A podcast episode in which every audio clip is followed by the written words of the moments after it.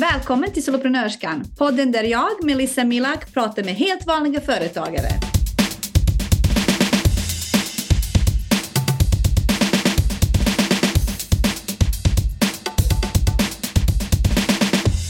Varmt välkommen till reprisen av denna live som handlar om att driva eget som illustratör. Ikväll kommer jag att prata eh, med tre tjejer som alla driver eget som illustratörer. Eh, det är Åsa, Evelina och Linda. Kolla för säkerhets skull. De kommer alldeles strax och ska släppa in dem. Det kommer då vara ett live där vi är fyra stycken som pratar samtidigt. Hej tjejer, jag ser att ni är här. Eh, begär att få vara med så måste jag släppa in alla fyra samtidigt för att det här ska funka. Annars får jag starta om. Så roligt att så många tittar. Ni som tittar, tänk på att ni kan ställa frågor under hela kvällen, alltså hela kvällen, hela tiden vi håller på. Vi tänkte hålla på ungefär en timme eftersom vi är fyra och vi har mycket att säga.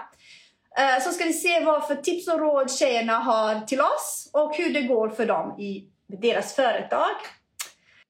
Hej! Hej! Jag försöker släppa in er allihopa men eh, det är som vanligt med Instagram. De har nya funktioner hela tiden. Det gick för att släppa in alla samtidigt men nu, hej hej! hej. Oh my God. Hej! Nu är alla med. Är det rätt personer som är med nu? För det var några fler som anmälde sig. Jaha. Jag skulle vara med i alla fall. Ja, vad bra. Ja. hallå, hallå. Hej. Vad roligt. Det var, det var några till som begärde att vara med så jag tänkte det är det bäst att klicka på rätt personer. Då har vi Åsa från uh, Anders yeah. Barbro. Jag ville bara ja. säga att hon heter varken Anders eller Barbro, men det tar vi strax.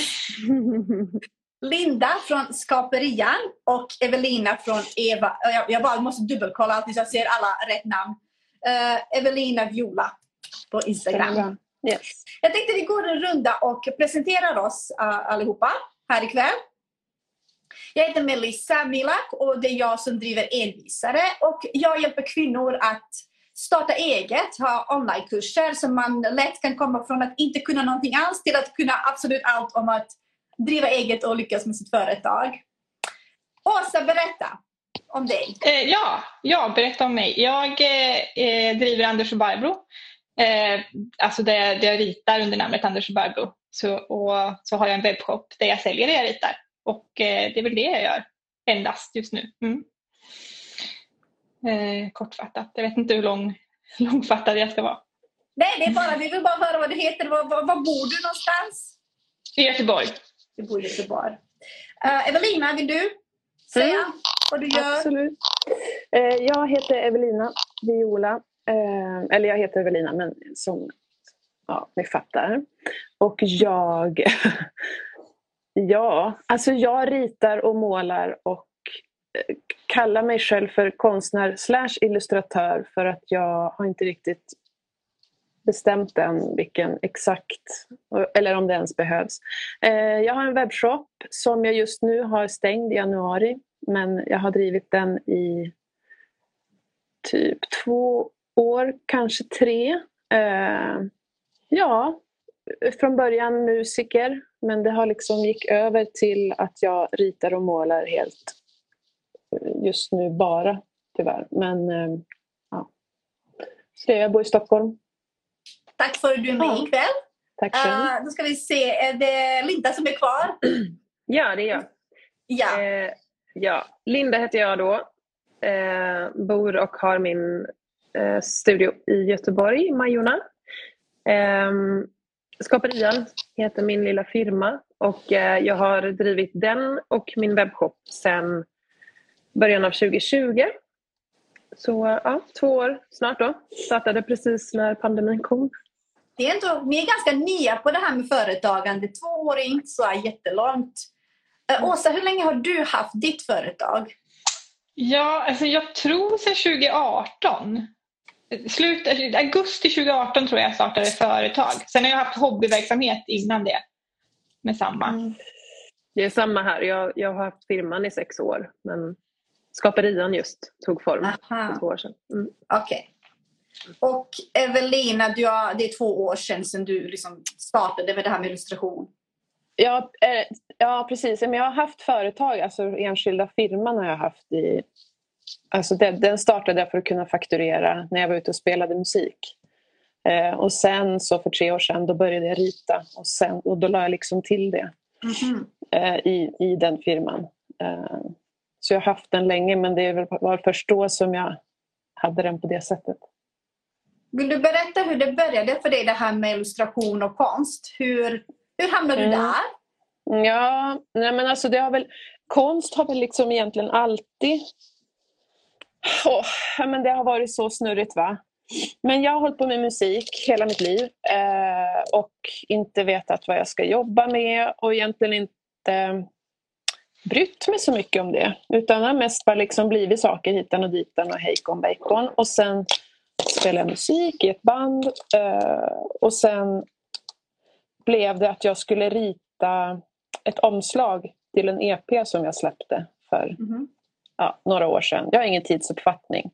Och då när jag började rita så blev det liksom, jag kunde inte sluta. Det kändes så jäkla fett. Och sen så hade jag, jag fått barn och det är mycket lättare att sitta och rita för det är ganska tyst. Det är väldigt tyst. Eh, och sen så liksom kände jag, för det är ett år sedan som jag sa tack och hej till extrajobb. Eh, andra liksom, pengar, Mm. pengajobb. Nu kör du på heltid med ditt eget. Mm, precis. Så, så var det. Jag kände liksom att så här, men jag, har, jag kommer inte ha tid att rita om jag jobbar med något annat.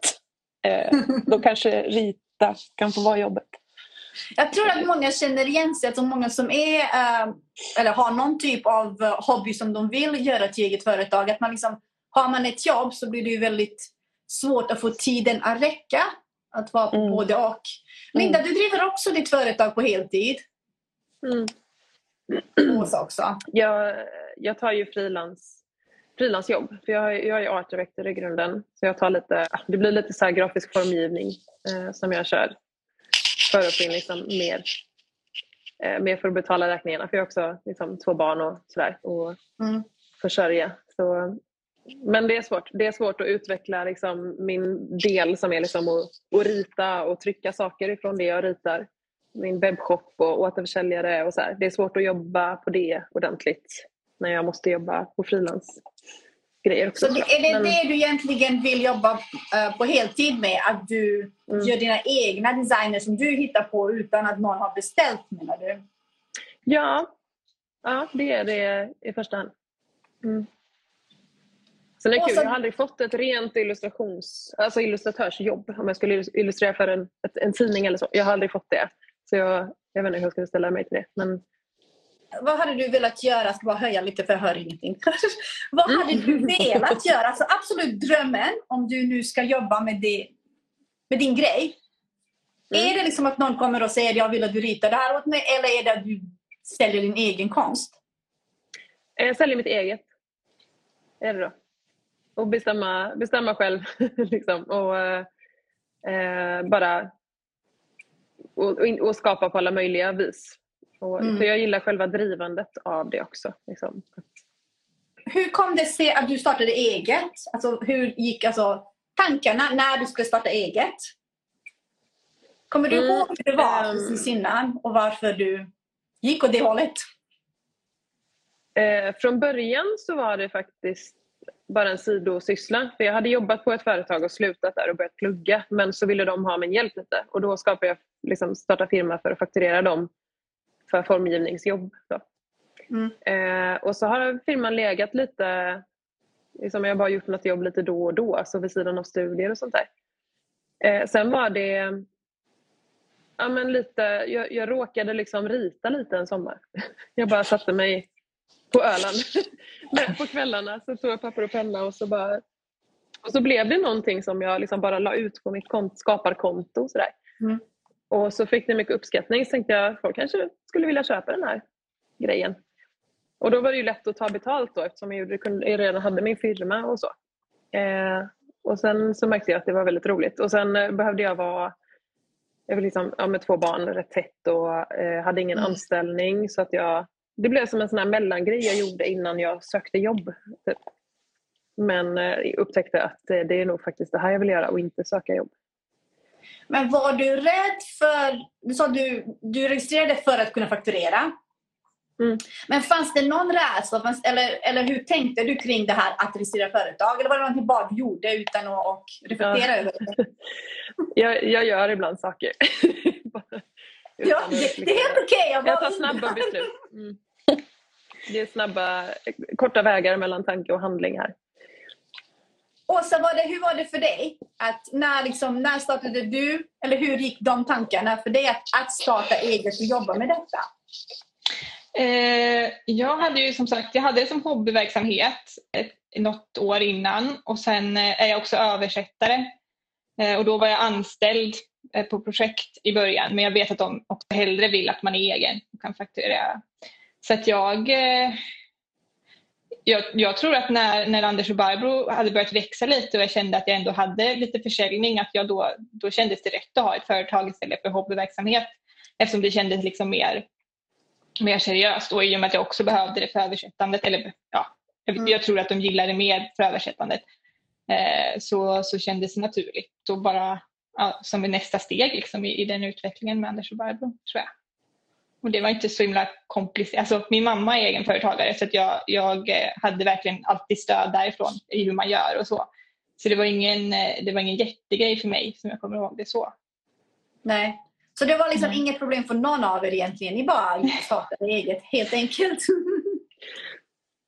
Ja. Här, härligt att höra för det är så många där ute som funderar på det här och liksom så här, väger fram och tillbaka, är oroliga. Hur ska det här gå? Ni bara slängde er ut i det. Ja, jo, jo, det har jag verkligen bara gjort utan att tänka så mycket. Eh, men jag skulle ju, jag skulle ju ändå så här inte kunna riktigt helt så här rekommendera det om man inte har något. Alltså jag har en sambo till exempel som har ett jobb eh, som betalar en lön. Så att om jag inte hade det då hade jag ju inte kunnat liksom då kanske jag hade gjort på något annat sätt och ändå gjort det här. Jag har ingen aning om det, det går inte att säga. Men så här, kasta det bara ut och tänk inte. Det är väl inte så här kanske det jag skulle vilja säga att alla bör göra. Eh, det kan ju vara bra att, att tänka innan också beroende på var man är och vad man gör. För mig var det bara så här, jag dör om jag inte gör det här. Eh, Mm. vad, vad är liksom det öppnades upp en känsla av att jag bara måste göra så här nu. Ehm, det får gå hur det vill. Och jag står ju nu tre år senare och så här, måste backa typ 400 steg för att, för att göra de där tankarna som jag kanske skulle ha gjort för tre år sedan. Men så funkar inte jag. Liksom. Jag, har, liksom, jag är på en helt annan platå nu än vad jag kanske hade varit om jag hade tänkt innan. Så man är ju så olika. Mm. Och man har olika Ja. förutsättningar och allting. Liksom. Men jag tänker att väldigt många inte vet vad är det de ska tänka på, vad är det de ska fundera på. För Mm. nu, har du, nu har du haft lite tid på dig. Du har haft de här tre åren och du har kanske gjort vissa misstag och vissa saker har du lärt dig. Nu inser du att ja, men det här borde jag ha tänkt på innan. Och det är Mm. det, det jag brukar säga, att man ska skriva en affärsplan, att man ska fundera. Eh, och så, så har jag ju liksom tips och råd hur man ska gå igenom den här. Men, men när man har tänkt igenom allt det där innan så sparar man sig två, tre år av, av lärotiden. Så jag Ja. tänkte bara ett tips från mig för alla de som tittar och är lite orädda och osäkra och känner att jag vågar inte slänga mig ut förrän jag vet eh, eller ja, någorlunda vet vad som skulle kunna hända är att, att börja planera och skriva affärsplan.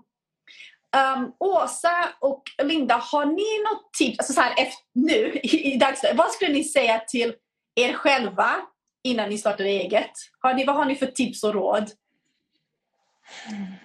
Ja, alltså, jag vet inte. Jag hade nog kanske behövt skriva en affärsplan till exempel.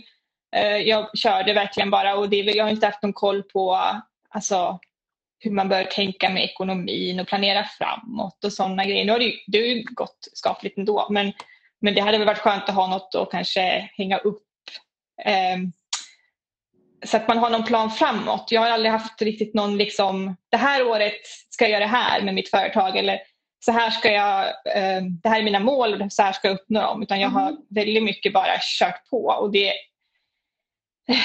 kanske, jag hade önskat att jag hade kanske planerat, eller, och det kan jag fortfarande göra och jag önskar att jag gör, så hade gjort det. Men, men på något sätt är det som att jag, du vet, jag är så här, ja men jag ska bara bli klar med det här först. Eller jag måste bara få iväg alla de här beställningarna som ligger och väntar. Eller jag måste bara fixa det här och sen ska jag sätta mig ner och planera och tänka. Och, och sen blir det liksom inte riktigt av. Så det är väl ett råd till mitt dåvarande jag och eh, exakt just nu också. Att, jag, att det hade man kunnat tid. göra. Linda, exakt. du har ju gjort en sån. Linda har ju gjort bästa års... Eller hur? Ja. Det, Pappret längs hela vardagsrummet. Uh, Berätta. Ja, precis. Jo men um, alltså att just att registrera egen firma, det var ju ingen grej för att jag hade ju liksom heltidssysselsättning då. Um, och det var bara för mig en pappersgrej. Liksom. Det var inget beslut att jag har på som så långsiktigt mål att bara köra eget. En liten minidröm kanske, men själva steget var inte att registrera firma. Uh, det var väl snarare att sen uh, ja, men det var 2019 då när jag gick på mammaledighet och sådär. Eller kom ut ur min andra mammaledighet och bara, ja men nu ska jag nog testa att göra det här helt kanske. Och försöka få in frilansjobb och sånt där. Det var det som var som var det läskiga. Men samma som Evelina så har jag liksom en annan. Eh, att min man hade jobb då och sådär. Mm. Ändå fick in, eh, ja, men fick in till hyran och sånt ändå. Eh, jo, nu sen, sen förra året, i förra januari. Eh, jag samarbetar väldigt mycket med, med Marlene Boke, shoutout. Eh, och vi tillsammans åkte iväg på kick-off för året och planerade upp hela året. Vi kör liksom så tidslinje och går igenom så långsiktiga mål, kortsiktiga mål och gör hela den grejen. Och det tar liksom tre dagar tog vi då och gå igenom allting. Och då blir allting så mycket tydligare. Men jag vet inte om det hade hjälpt mig att göra det från början för jag jag är en sån som bara kör och om jag inte bara kör så är det inte kul. Nej. um, nej, jag måste bara köra och komma igång. Men mm. sen är det bra att stanna upp någonstans. Det är svårt att hitta den tiden men uh, gör man det så, så har man också ett hum om vad det är man behöver mm. planera för. Eller, ja. Nej, men jag tänker att det är så Alltså det är en grej med att vara, vara en kreativ person. Att vara konstnär, alltså skapa på någonting, så är man oftast, alltså då är man ju lite mer, ska jag säga, man är inte ute efter att planera och skriva ner siffror och räkna. Alltså man, man, är, man har en helt, oftast är det eh, två olika personligheter. Man är mm. liksom inte den där, jag vet inte. Och då blir det också svårt att förena de här två. Så att man måste vara väldigt, väldigt medveten om att okej, okay, jag är sån som behöver göra saker spontant. Jag vill bara uttrycka mina känslor och eh, göra det kreativa, det som kommer till mig. Men det är så viktigt att när man driver eget, att man liksom funderar på okay, vad vill jag? Hur mycket vill jag tjäna? Vad vill jag jobba med? Hur, vad vill jag uppnå? Uh, så som Åsa säger, det vore jättetrevligt med mål. För har du inga mål så är det liksom, du kan inte uppnå mål du inte har. Eller hur? Det är som mm. i den här um, Alice i Underlandet när, när hon säger vad, vilken väg hon ska ta. Hon frågar men vad ska du? Ja, det spelar ingen roll. Då spelar det ingen roll vilken väg du tar. För då vet man inte var man hamnar och hur det kommer att gå. Och det här med att planera tänker jag är... Um, nu kanske folk känner, men gud vad tråkigt att sitta och räkna och planera vad jag ska göra. Jag vill ju bara göra det som är kul. Och du behöver inte göra exakt det du har lagt i planen. Det är ju mer en guide till dig själv. Dyker det upp andra saker, då kanske man hoppar på det. Men man vet ungefär vad man vill så att man får liksom lite, lite känsla av trygghet, tänker jag också. Um... Får jag fråga en grej då? Absolut. Om, om man inte... Jag tror att jag vet mer och mer det här, men om man inte har någon aning då. Hur skulle du liksom... Om man ska sätta sina mål, om man inte kan se dem. Mm. Hur gör man då? Det, det viktiga, alltså just det här med affärsplan. Jag, jag har gjort en uh, guide, en e-bok där, där det står förklarat vad man ska skriva i en affärsplan och varför. Jag vet för mm. att det är så svårt för de flesta att veta vad det är. Jag vet när jag skulle skriva min första affärsplan på mitt första företag. Jag hade ingen jävla aning vad en affärsplan är. Vad ska den innehålla? Mm. Hur ska den ens se ut? Hur ska strukturen se ut? Varför skriver man? Alltså det är ingen som gav mig det här svaret. Så jag fick googla på en massa amerikanska sidor och hitta böcker och så. Så nu har jag satt ihop det till, någon, till liksom alla de som känner att jag vill sätta mig ner och fundera. Och då är det liksom det här uh, att man går igenom allting. Vem är jag? Varför vill jag driva det här företaget? Uh, vad kan jag? Vad kan jag inte? Vad behöver jag skaffa för kunskap?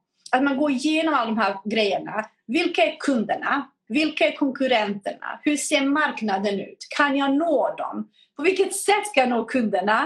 Uh, alltså att man går igenom alla de här tankarna som är jätteviktiga i ett företag. Vad skulle kunna hända som, som skulle vara liksom dåligt och vad som skulle kunna hända som skulle vara väldigt bra för mitt företag som jag kan ta vara på. När man är redo på sånt som kan ske, uh, då är man liksom lite mer redo att ta rätt beslut också. Och något mm. som jag tycker är jätte, jätteviktigt som, att, som väldigt många hoppar över är att faktiskt räkna på saker och ting. Hur jag ska mycket... skriva upp det. Räkna. du får väl ladda ner hjälper dig. Jag kan hjälpa dig Evelina. Jag behöver nog den.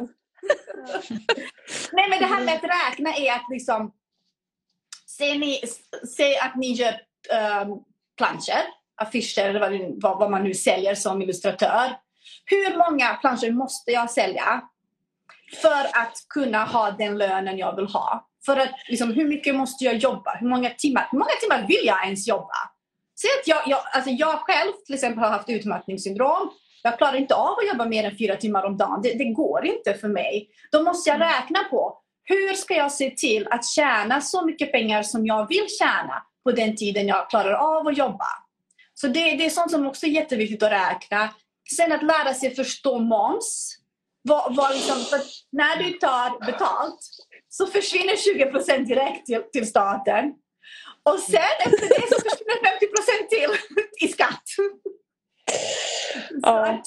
Att, att, räkna på priset, det, det är en sån grej som jag tycker är super, super viktigt till alla som skapar oavsett på vilket sätt och vad, vad, för, uh, ja, vad för skapande man gör. är att när man tillverkar saker själv är att räkna på det priset du kommer att ta för att täcka momsen, för att täcka alla kostnader, för att täcka den tiden du lägger på för att tillverka, att täcka skatten och alla, alla andra avgifterna. För att det är så lätt att man tänker så här, det här kostar, jag köpte, som man gör lera kanske, jag köpte leran för 20 kronor, men då kan jag ta 40 för örhängen eller vad det nu man gör. Och sen glömmer man bort att allt, hälften gick till staten och så blir det inte mycket kvar. Och så har man kanske lagt åtta timmar på detta. Så det, det är sånt här som jag tycker är jätte, jätteviktigt om man vill lyckas med sitt företag. Alltså vrida och vända och räkna. Är det här rimligt? Är det inte? För att om man är ny och rädd att starta eget och tänker så här, kan jag klara mig? Jag har ju ingen man som kan betala hyran medan jag testar mig fram så som ni har valt att göra. Då kan man, liksom, då kan man faktiskt räkna. Är det här rimligt? Är det här möjligt? Hur lång tid kommer det att ta för mig att, att få den lönen jag vill ha? Mm. Nu skulle ni prata, inte jag. Är det, någon intressant. som säger alltså, hur, hur går det för er nu? Hur känns det? Åsa, vill du berätta? För att, uh, du har sålt i min butik. Jag hade en retrobutik. Ja! Och det var så här, jag tyckte det var så jättebra. Du kom in, om jag minns rätt nu, du kom in och sa jag skulle vilja sälja hur det, hur det hur gör vi? och jag bara, här är ett papper, skriv på färdigt. Så det är lite smidigt och det, det är jättebra grej. Jag tycker att, att fler ska våga uh, gå in och försöka alltså, ta kontakt med, med uh, samarbetspartners. Alltså både sådana som man ser som konkurrenter men också andra som kanske en helt annan bransch som man skulle kunna samarbeta med. Uh, så hur, hur går det för dig om du vill berätta lite kring ditt företag? Uh, du, tänker med, med återförsäljare eller? Hur? Överhuvudtaget. Jag tänker du kan väl berätta vad, vad, vad som går bäst och vad du gillar att göra mest i företaget kanske? Eh, alltså jag gillar ju mest att rita. Det tjänar jag inga pengar på, eller på att säga. Men, men det är, jag säljer ju mest i webbshoppen. Jag har varit ganska dålig på återförsäljare. Det är något jag absolut vill, vill skaffa fler. Och, men jag, jag fattar inte riktigt hur man gör utom att man går in sådär då, som jag gjorde den gången. Men, men, eh, du kan mejla någon. Ja, jag känner som att de gånger jag har försökt så har det oftast inte fått något svar. Eh, eh, sen har det såklart uppenbarligen funkat på vissa. Men, men, eh, så jag har inte så många återförsäljare och jag säljer ganska mest i webbshoppen och, webb, och det är bara via Instagram i princip. Alltså det, mm. det är, eh, man kan ju se varifrån eh, datan kommer och då är det alltid från Instagram. Så att, eh, men Instagram är ju väldigt viktigt för mig, eller för all, all min försäljning och äh, egentligen min inkomst. Det är ju Instagram det som är, bär det, det tunga. Liksom. Det är din äh, huvudmarknadsföringskanal helt enkelt? Verkligen, absolut. Typ, det är i princip min enda marknadsföringskanal, vilket också inte är jättebra. Så att, eh, det, jag, jag har tänkt få igång det här med nyhetsbrev och sånt mm. i år. Vad bra. Har du tittat på min live om hur man gör? Nej, det har jag inte gjort. I gruppen Soloprenörskan ja. ligger det en live som jag gjorde för någon månad sedan där jag förklarar utförligt varför man behöver och hur man gör för att eh, starta e-postlista. Ja, jag kommer ihåg att jag har sett att du, du, har pratat om det och att jag tänkt att det här ska jag titta på när jag ska göra. Eh, så det ska jag göra. Eh, och så. Ja, men, men just nu är det Instagram som är framförallt. Men sen, försäljningen sker ju i webbshoppen men, men folk hittar dit via Instagram. Brukar du, eh, dansa? brukar du dansa varje gång det kommer en liten pling om att du har sålt något? Ja, det brukar jag göra. Jag vet, det, det är så sant! Man blir jätte, jätteglad, absolut. Mm. Uh, Linda, mm? var säljer du mest? Eller vad är din huvudmarknadsföringskanal? Eh, det är också Instagram, men jag startade nyhetsbrev i eh, december jag började liksom, jag var med på första fysiska eh, marknaden i november. Och då började jag samla in eh, mejladresser. Just Sen det, ut i december. Kan du berätta hur du gjorde för att samla mejladresser på en fysisk marknad? Jag tror många skulle vara mm. här. Ja, eh, en av mina liksom, produkter i min shop och så är vykort eller liksom mini A6 prints. Eh, och de ehm, mina illustrationer passar sig rätt bra på sådana små kort. Liksom. Man kan skicka med dem med paket och presenter och, och sådär. Eh, och eh, då alla som skrev upp sig på mail, med, och lämnade sin mailadress i en så här, urna fick, eh, fick ett gratis kort. Så jag fick ihop, på två marknader där fick jag nog ihop eh, 200, 200 adresser tror jag. Och det är en bra grund att börja med. Liksom. Och sen samlade jag också in eh, samtidigt via Instagram då hade jag en tävling, att alla som, eller en giveaway, att alla som registrerar sig eh, och liksom, ja, skrev något i det inlägget tror jag, de fick också vara med och tävla om en grej. Så då samlade jag in ytterligare några. Jättebra. Jag tänker det är bra tips för de som vill börja med eh, e-postmarknadsföringen. Mm. Sen är jag lite uh. för att de ska liksom lämna sen då när, när de, de fick det där vykortet och sen när de får ett mail från mig att de ska droppa av. Men eh, Eh, de, det är faktiskt rätt, väldigt få som har gjort det. Mm. Mm. Vad roligt! Får du börja skriva, skriva. Hur ofta tänker du skicka ut e-mails? Eh, en gång i månaden. Så jag ska göra mitt andra nu och skicka nästa fredag. Eller nästa torsdag. Mm. Eh, oss, eller vad säger jag? Evelina, mm. vad är det tråkigaste med att driva eget? Oh. Ja men det har vi väl redan fattat va? Planering. Det är nog olika. Ja, men, det, ja, men jag har mina aningar. Nej men jag tänkte ju säga det. Eh, för mig är det absolut... Eh, jag har ju för två månader sedan fått veta att jag har en ADHD-diagnos. Vilket ju nu tre år senare börjar liksom falla ganska mycket på plats i både så här, varför jag känner att jag dör om jag inte gör det här.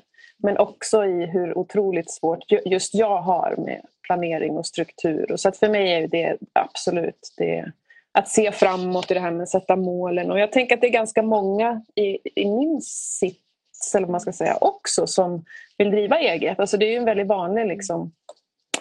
Men då blir, kan det bli lite svårt. Och när man, det som kan kännas liksom lite... Eh, det som är svårt är ju att man kan vara, känna sig ganska ensam Mm. När man inte sitter med typ kollegor. Och för, för mig blev det också så, jag hade mitt, mitt mål precis innan pandemin startade var att börja sälja på marknader. För att jag känner att det är mer min grej. Mm. Eh, liksom lättare. Och så, så blev det som det blev. Så det, det, är ju en sån grej som man kan tänka på innan, om man vill. Hur, hur man tänker med liksom kollegor och Mm. Här, ha någon form av så här community. Någon, nu har jag, vilket jag är jätteglad för, Linda och Marlene som jag ser som mina kollegor fast vi bor i olika städer. Att någon att bolla med.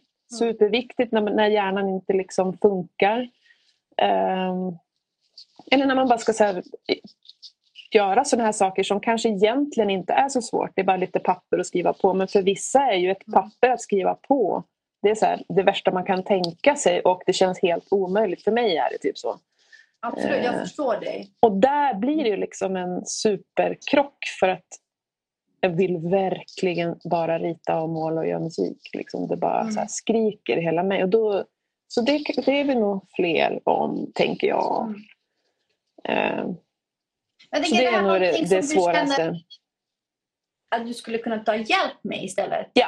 Ja men jag är precis på den platsen. Det är därför jag sa också så här, nu börjar jag backa så här, typ, ganska mycket bakåt, ganska mycket framåt. Jag är i en process som är liksom jättestor egentligen tror jag. Mm. Därför känns det liksom lite svårt att här, säga något så här, det är det tråkigaste med att driva. Jag ser det inte heller som att så här, ja, det är typ nu när du frågar mig nästan om ifall jag vill vara med här som jag har sett mig som en egen företag. Alltså jag ser det inte så. Jag ser det så att driva eget.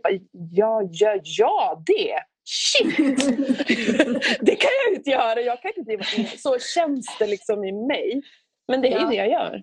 Men det var därför också så här, innan jag startade eller vad man ska säga så var det inte det som var liksom det var inte det som var min motor i det och det är det inte för någon men förstår du Nej. Absolut. eh, vad jag menar liksom? Mm. En sak som jag tycker är jättebra råd som du ger är det här att man inte ska se andra som gör liknande sak som konkurrenter. Folk man måste Nej. tävla mot. Utan man kan ha dem som kollegor, att man samarbetar och hjälps åt.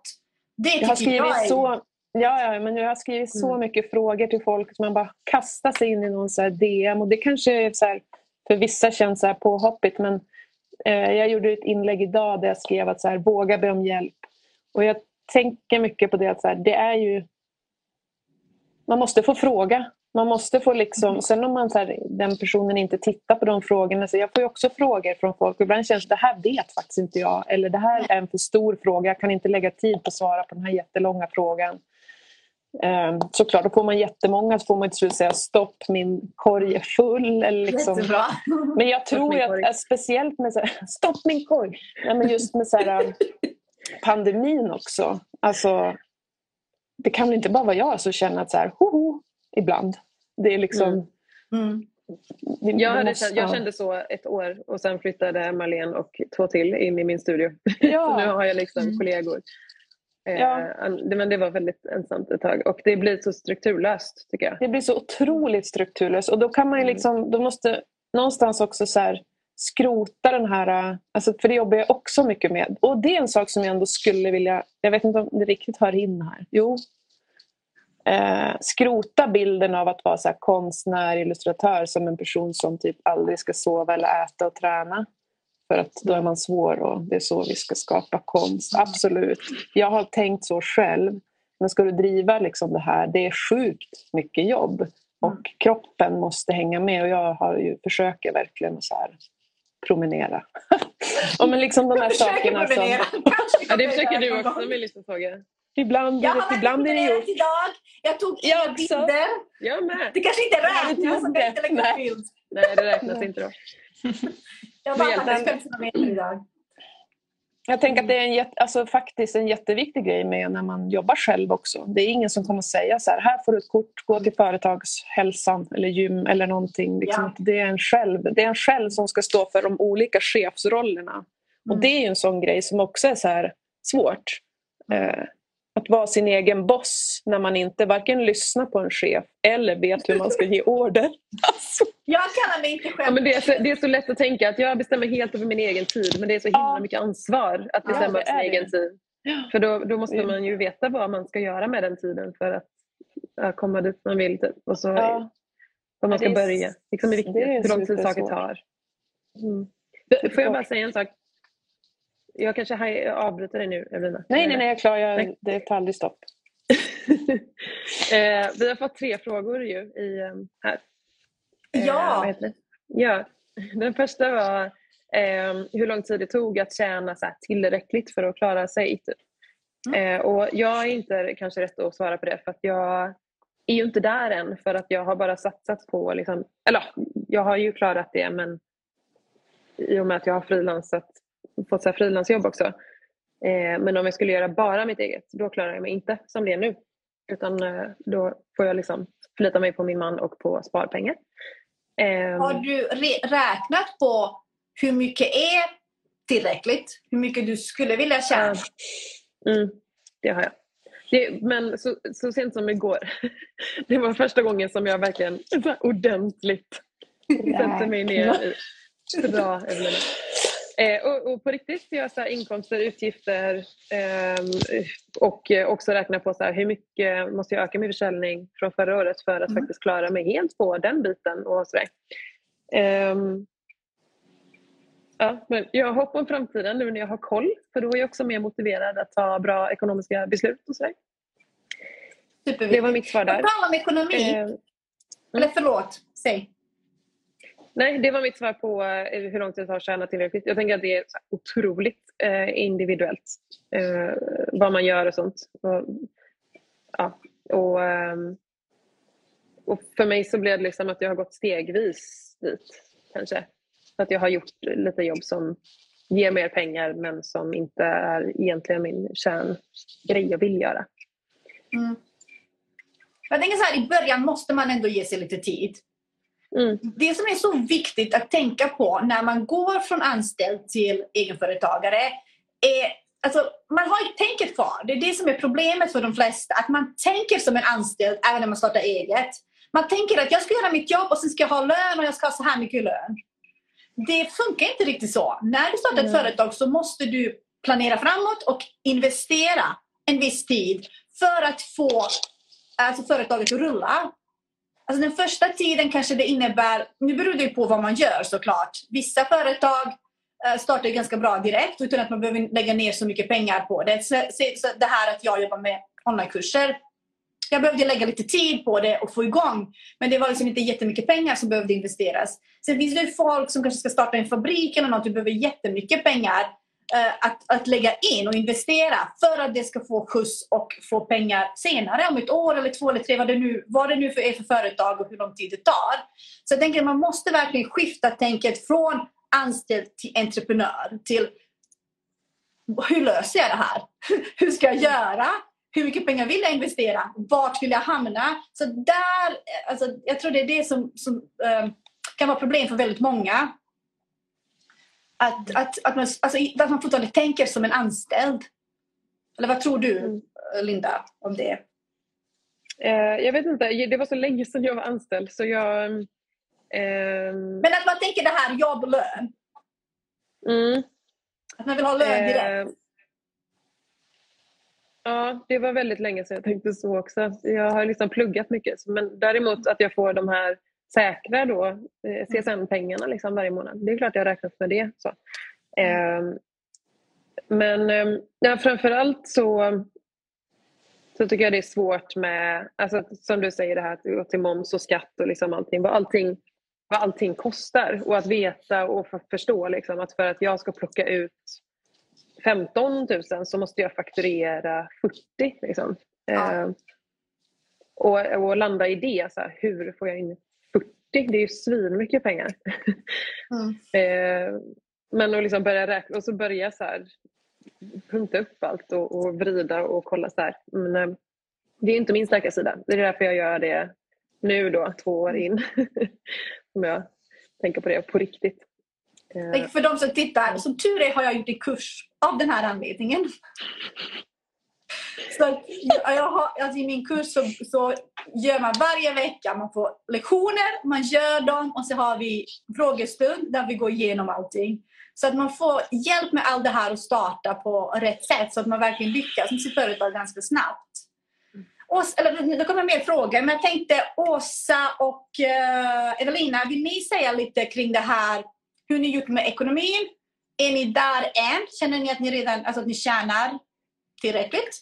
Och hur har ni löst det här med bokföring?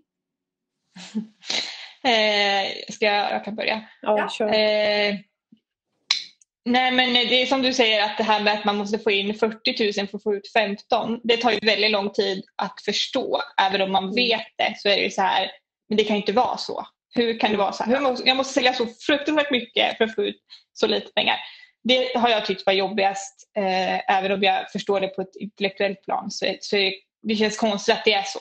Mm. Eh, det känns surt helt ärligt. Det, ja, fast jag, man vet, det, är ju för, det är ju att man tänker det här med att man är anställd, att allting redan är avdraget och att, man, att de pengar man får, det är bara skatt som ska bort på det. Men för oss är det ju moms och arbetsgivaravgift, nej det är det inte, men socialavgift eller vad det är. Ja. Ja. Ja, ja.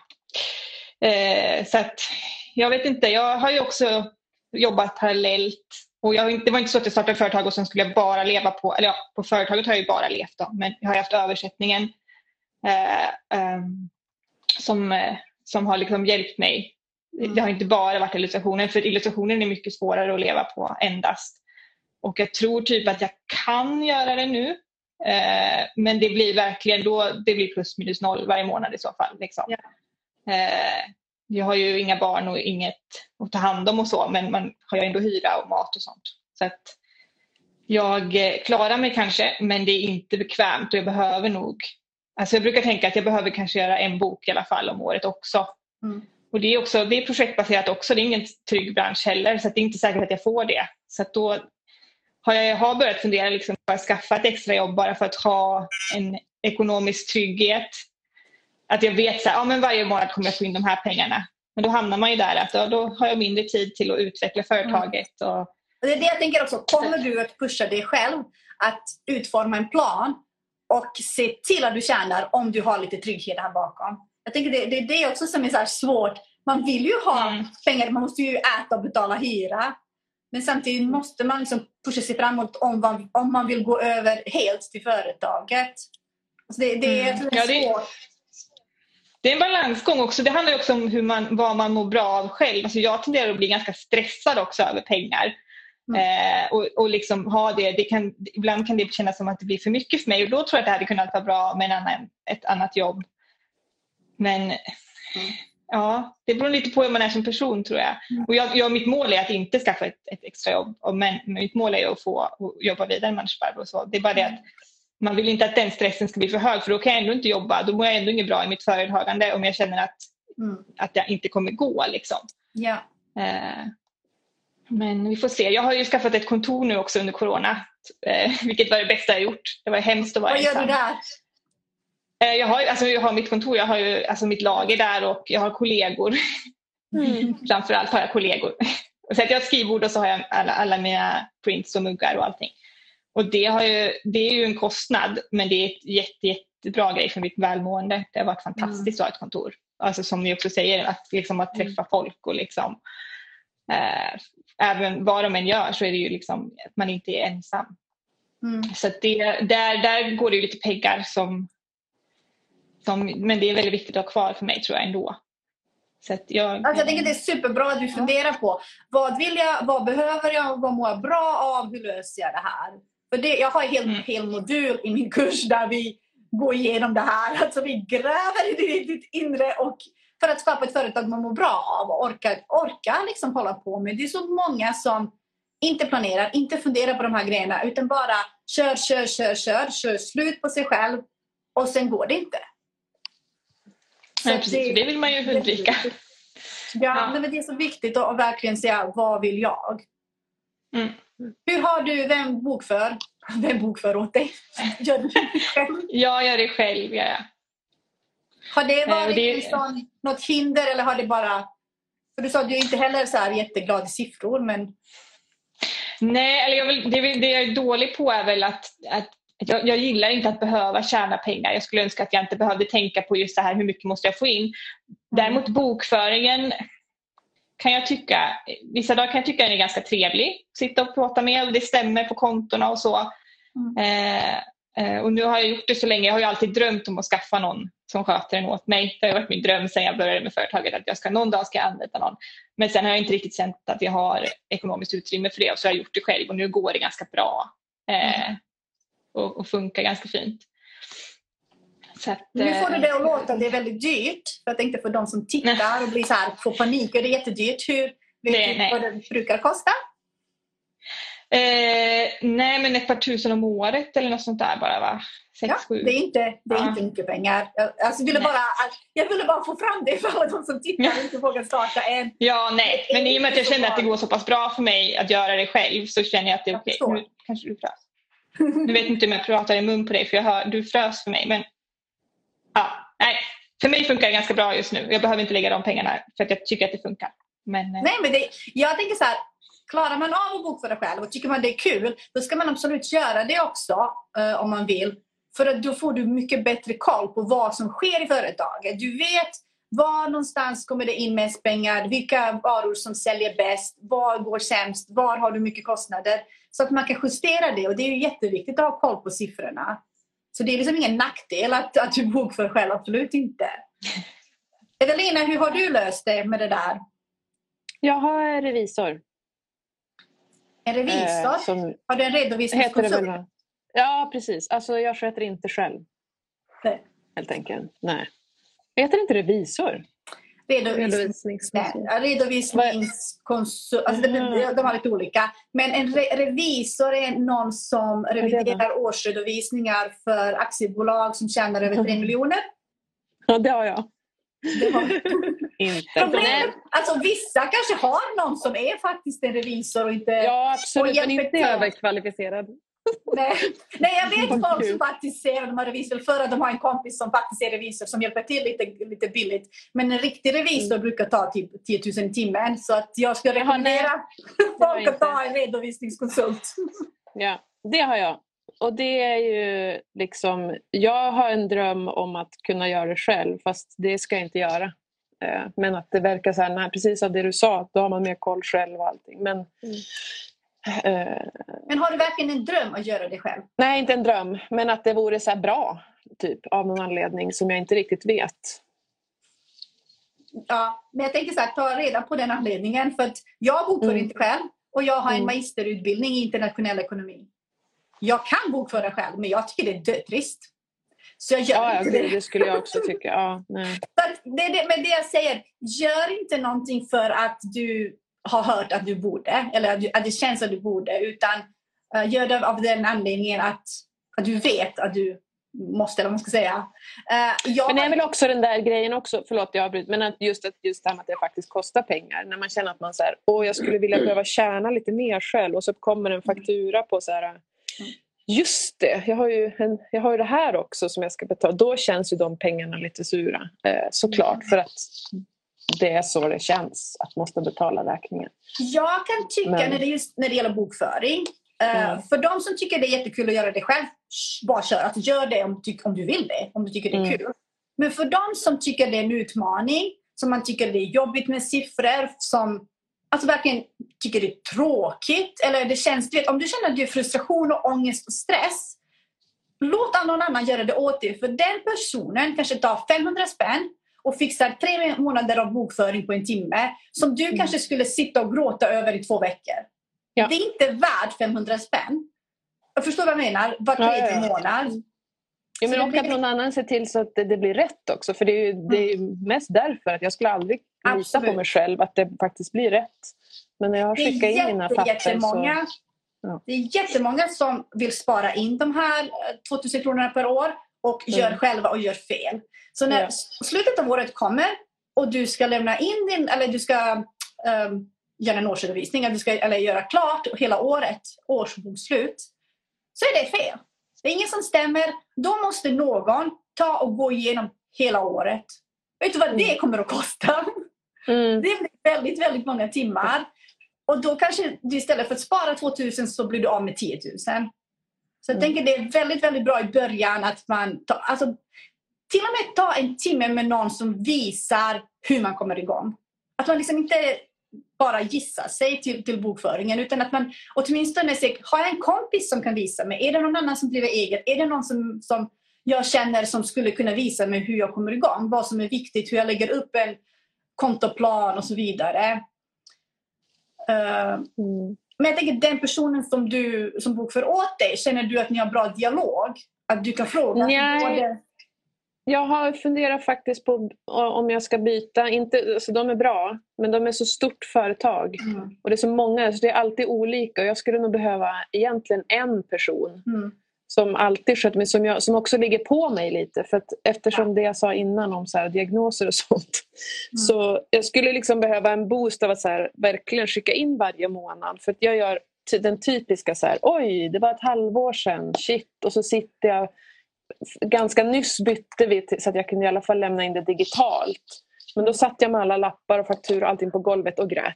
Liksom, Mm. i en hög. Men Det, här, det här är helt omöjligt. Ehm, Jag tänker alla som tittar och känner igen sig, någon som vill vinka. Men säkert. Och det är, ju det är också verkligen någon som man har så här, som man faktiskt kan mejla till och fråga. Eller någon som också säger hej hej, då var det dags igen. Liksom. För det är mycket lättare att lämna in en veckas kvitton än ett års kvitton. Liksom. Mm. Men vad, hur ofta äh, bokför du? Alltså, du säger att det ibland tänker oh, gud vad mycket frågor det har kommit. Jag har inte ens scrollat. Mm, jag har massa uppskrivna här sen. Eh, Men gud, det är så skönt Ja, att är ha med någon som det är ordning på. Så jag vad det står. När vet man att man är tillräckligt duktig för att starta eget som illustratör? Kämpar med självförtroendet. Ja, vad säger ni tjejer? Uh, när är man en duktig illustratör? Och man känner att nu bör jag starta eget. När man eh, låtsas tillräckligt bra. Ja, alltså, vilken, det är en sån bred, bred fråga. Alltså. Mm. Typ aldrig egentligen. Ja, Och sen- ja, alltid eller aldrig. Alltid Jag eller aldrig. Alltså. Jag har Mm. ingen konstnärlig utbildning eller illustratörsutbildning eller sådär. Så det var ju en av de största grejerna i början. Jätteläskigt att lägga ut någonting för att veta vad folk ens tycker om det. Så. Eh, men så kommer det lite självförtroendet upp på vägen. Liksom.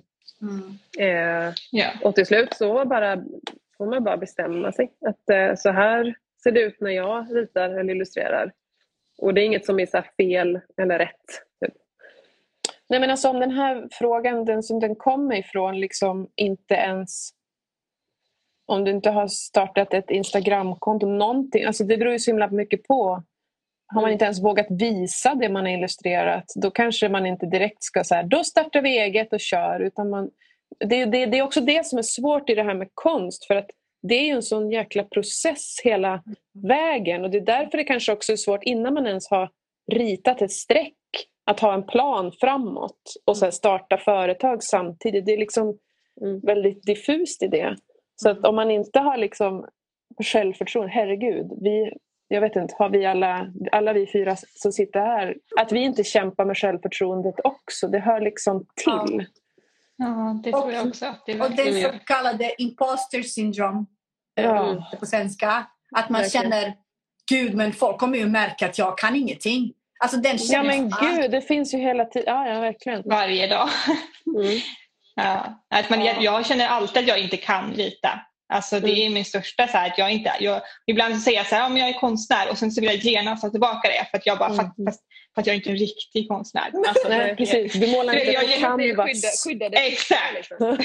Ja. så det är Nej, bara det är att köra tycker jag. Det är, man får jobba på självförtroendet, man får ljuga, man får alltså, för sig själv, eller så här, liksom, boosta sig själv och vara så här, jag, är- jag är, alla är, om man ritar någonting så är du per definition konstnär. Du behöver inte tjäna några pengar, du behöver inte, eller illustratör då, eller liksom, om du illustrerar så är du illustratör. Det är inget mer med det, det är inte en skyddad titel på det sättet. Så. Men jag tänker som, som eh, Evelina sa, börja måla, börja rita, lägg ut på Instagram, se liksom responsen, våga visa, låt kontot växa lite, öva, öva, öva, öva och se att när det börjar komma förfrågningar att folk vill köpa så kanske kan, det kan vara dags att fundera på eget företag. Mm. Ja, och också ha eget företag. Inte som att man går från noll till att ska leva på det. Utan man, man kan ju registrera en firma och verkligen smyga igång den. Man kan fakturera eller man kan liksom sälja saker för 200 kronor i månaden. Ba, alltså bara Ja. vad som helst. Liksom, för att, kunna, Mm. för att liksom få skatta på inkomsten och allt det där. Mm. Då ska vi se, då kommer det nästa. Jag läser inte frågorna, bara klickar upp dem. Finns det något verktyg eller sida för räkneexempel kring prissättning för en vara eller tjänst och hur man räknar ut moms och skatt? Ja men vad trevligt att du frågar. Elvisare.se så har jag en gratis, uh, vad heter det, guide, eller vad man ska säga, gratis Kalkyl? Ja.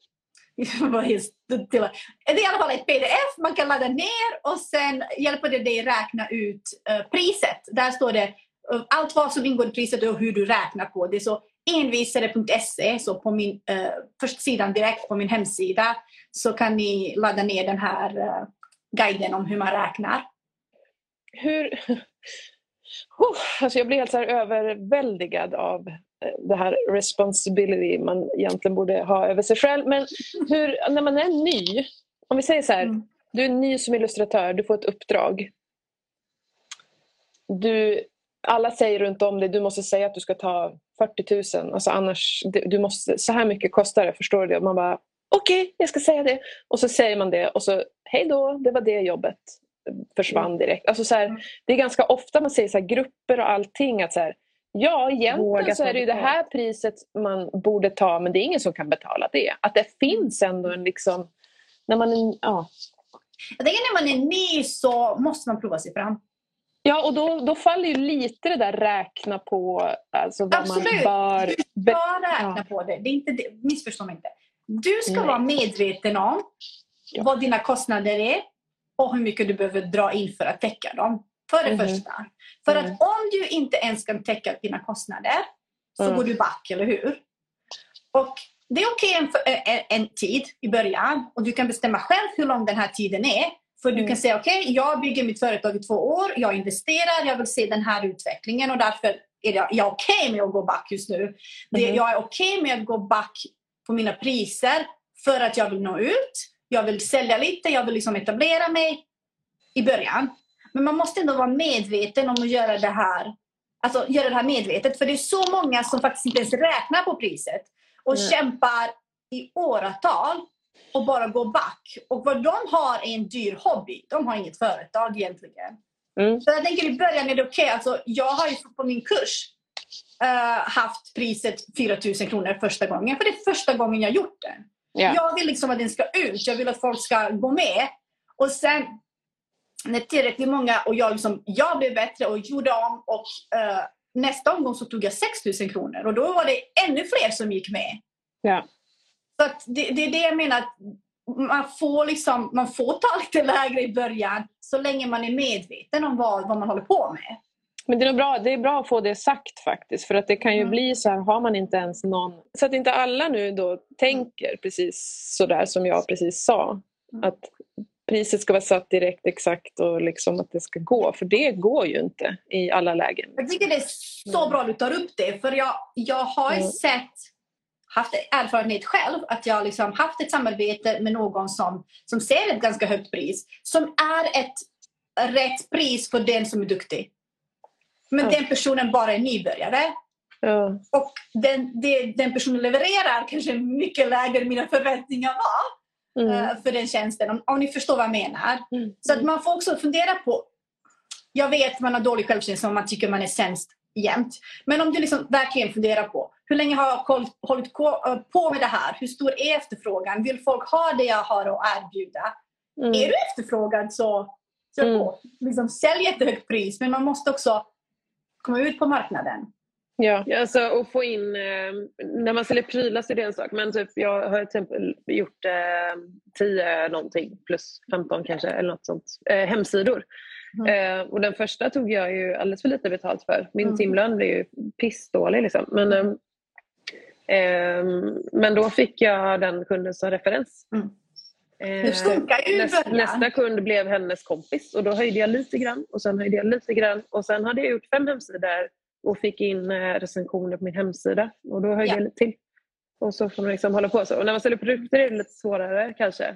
Um, men, um, ja, men det är väl lite så där också om, om kontot växer till exempel. Alltså om Instagramkontot eller fler prenumeranter på nyhetsbrevet eller liksom att man får köra små höjningar tills det Mm, ger för det är också en investering.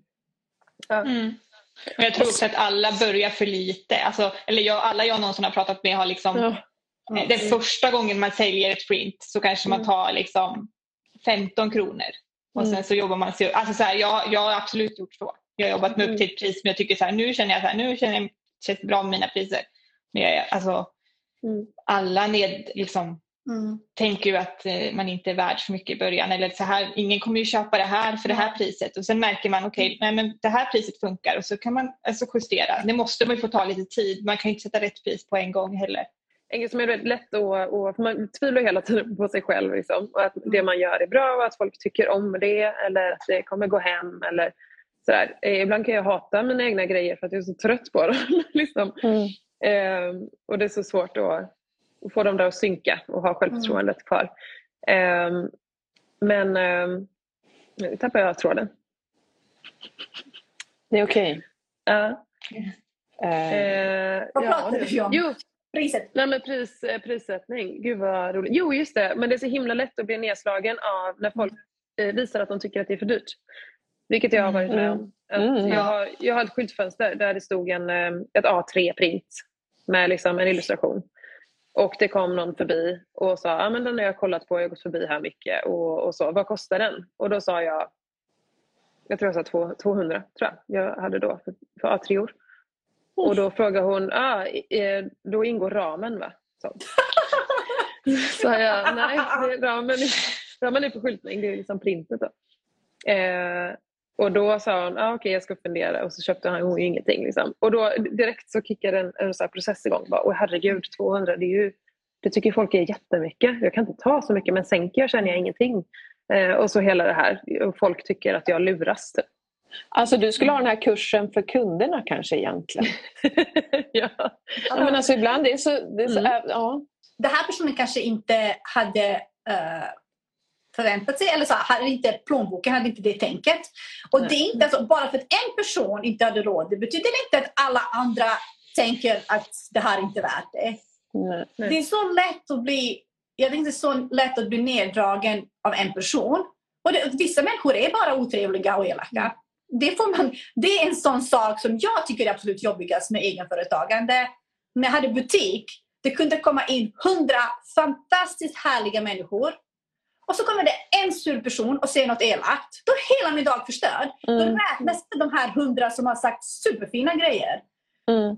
Det, det tycker jag är en utmaning, att skifta det här. Liksom, Okej, okay, strunta i vad du säger, kolla vad alla andra säger för trevligt. Mm.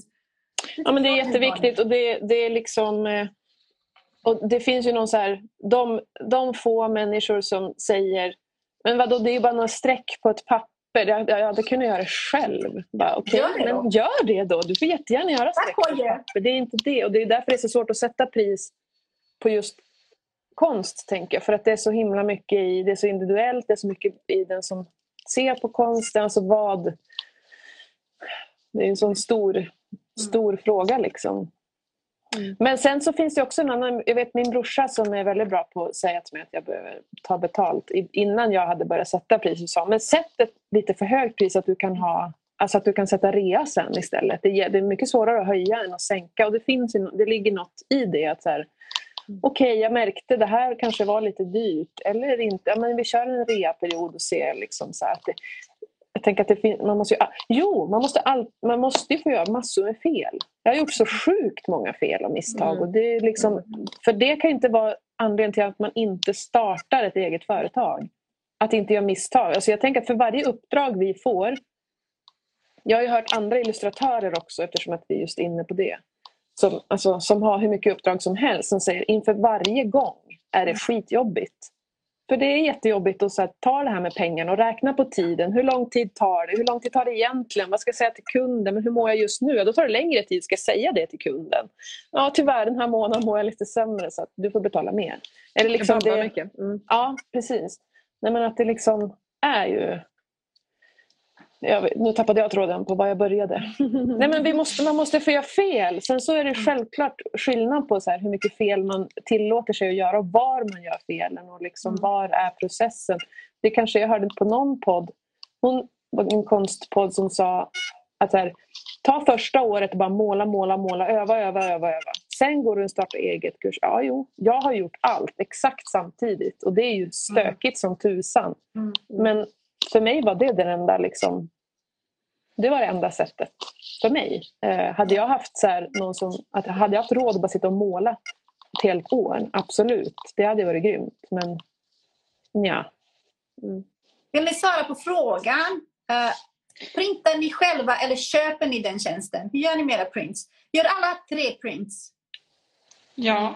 Uh, jag, jag köper, jag printar på hos tryckerier. Det gör jag både och.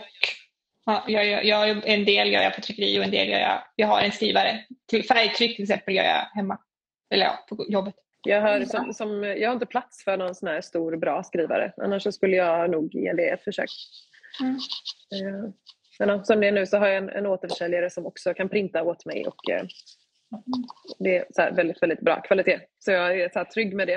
Uh, det är också något man behöver kunna tänker jag för att det ska bli bra. Liksom. För jag tänker så här, rent pengamässigt, är det värt det att köpa en skrivare som kan trycka prints? Är det, är det inte mer lönsamt att faktiskt uh, ta in den tjänsten? Vad säger ni kring det? Det tror jag, det är. Vilket av, vilket av det? Jag tror att det är mer lönsamt att ha tryckeri för mig om, på alla de grejer jag säljer mycket av. Alltså typ mina A6or så, så kan jag ju, skulle jag göra dem själv så skulle det ta en massa tid och det skulle också kosta en massa i, i bläck. Liksom. Mm. Eh, men de saker som är lite mer alltså små serier eller liksom det jag gör lite mindre av, då funkar det. Och det är också för att om jag köper från tryckeri måste eller känner jag att jag vill köpa in stora lager då, alltså mm. i alla fall minst hundra av, av varje motiv i varje storlek för att det inte ska bli dyrt. Och då när jag vill göra lite mer små serier så är det bättre för mig att kunna göra dem hemma. Så mm. Jag tror nog att det är säkert billigare via tryckeri. Och så länge man kan ta stora, alltså köpa många saker samtidigt. Mm. Det är säkert olika också på vad du är intresserad av. Alltså för mig, jag river ju sönder en skrivare på en sekund. Jag har en skrivare, den funkar inte längre för jag vet inte vad som är fel. Då blir det dyrt plötsligt. Men har du liksom det, kan du det? Har du jobbat på tryckeri? Det finns ju många som har gjort det så här, tycker att det liksom är grymt. Mm. Eh, ja, men lite sådana saker spelar ju in också. Om det är intressant mm. Jag är livrädd för att en skrivare ska krångla. För då, ja, då, ja, men det, det, gör de, alltid. det gör de ju. Ja, de gör ju det. gör de alltid. Alltid. Men, men jag, vet inte, jag, tycker det, jag tycker om att ha liksom friheten att kunna göra små saker mm. också. Mm. mm. Som inte är original riktigt utan som, men mm. ändå som är små upplagor. Mm. Men sen för oss, för andra som vill göra små upplagor så finns det ju verkligen också tryckerier som inte är dyra. Och där är en mm, sån man grej. inte behöver beställa hundra ja. stycken. Ja, ja, jag vill inte ha hundra i lag till exempel. Hundra tar jättelång tid för mig att sälja. Eh, jag vill ha liksom, vill köpa in tio i taget kanske och testa och sådär. Ja, jag, jag, jag tar ju lång tid för mig också men det blir ju alltså jag menar, det blir billigare styckpris. Så det blir mer mm. värt det liksom för mig. Så. Mm. Men, men då, då tar det ju tid och då har jag ett lager och då jag, då blir jag mindre fri då för då får jag sälja dem tills de är slut. Så mm. det, mm. Men det är klart, det, man, man, kan absolut köpa mindre grejer från, eller mindre volymer från tryckerier också. Mm. Såklart. Så, ja. Men nästa fråga. Vad har ni för tips där det fastnar eller blockerar sig på grund av att man anser sig inte vara bra nog? Så när man har de här dåliga dagarna när man känner att man, man är skit typ. allt, är, allt är skit och man kan ingenting. När du har en sån dålig dag, hur, hur känner Vad har ni för tips för att liksom, komma loss från det?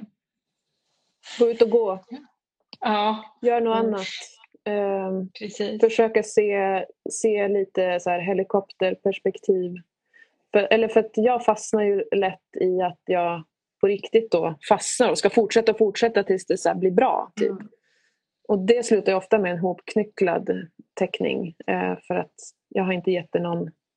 Men sen också så här, det beror också på vad den där fastningen och blockeringen, om den hamnar i självkänslan versus självförtroendet. Det är också liksom det som... Ja, så här, vad är det jag känner jag inte är bra nog? Var någonstans sitter det inte bra nog? Mm.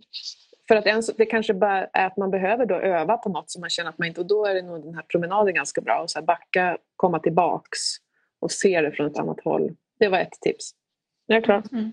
Alla ser gå ut på promenad.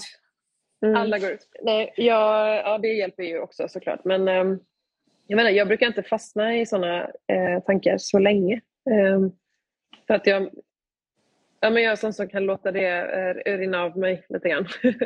mm. att det är liksom, vad ska jag göra med den tanken? Ska jag, ska jag lägga ner eller ska jag Fortsätta ändå. Typ. Mm. Och Är det här någonting du övar på?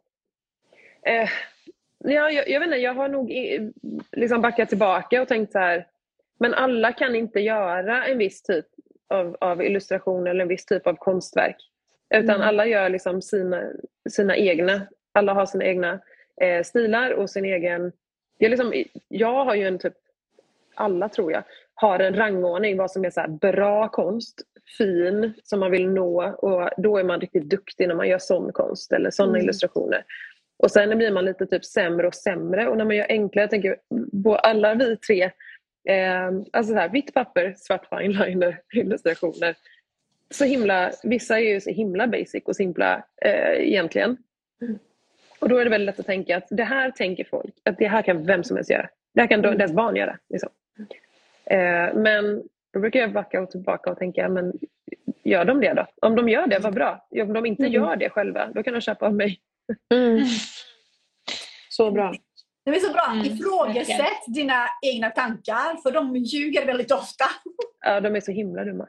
Och gå inte runt, hoppa inte in på Instagram och, och kolla in alla andra i ett syfte att trycka ner dig själv för att du Att jämför med andra. För alltså, sociala medier är ju fantastiskt men det är också en svinjobbig plats, tänker jag. För många. Det är helt okej Eh, att avfölja. Ja, det är okej att avfölja, det är okej att göra vad man vill. Liksom. Men det är ju väldigt lätt att hamna i att man jämför sig. Eh, Mm. Nej, men jag Att man menar, när tänker att det är en skala. Liksom. va? Att det är en skala från att man själv är dålig eller någon är dålig och, och så är det någon annan som är proffs och jätteduktig. Liksom. Jag tänker Mm. bara att alla att, att man har så här helt olika typer av stilar och illustrationer. Och jag Ja, vill men att inte måla ja. verklighetstroget. Det är inte mitt mål. Liksom. Mm. Mm. Då ska man inte jämföra sig med någon som gör det. Nej, det, men jag tror att vi alla liksom in, vi har kastats in i det på ett sätt där vi så här, även tar åt oss av hur många likes vi får. Mm. Eller liksom att det... Mm. Ja. Mm. Vi pratade om Linda och Åsa sa att deras uh, huvudmarknadsföringskanaler var Instagram, eller kanalen. Är det samma för dig också? Är det här du liksom... För mig? eh, ja. Ja, det är det absolut. Eh, det är Instagram. Varför har det blivit så? För att det har varit en bra... Det har varit liksom att dela bilder. I alla fall, det har hänt mycket nu på senaste tiden där jag har känt mig osäker på Instagram. Eh, osäker på om jag når ut och allt det där. Eh, om det är rätt, eller vad man ska säga. Men det är ju en jättebra plattform att göra det här på. Eh, Mm.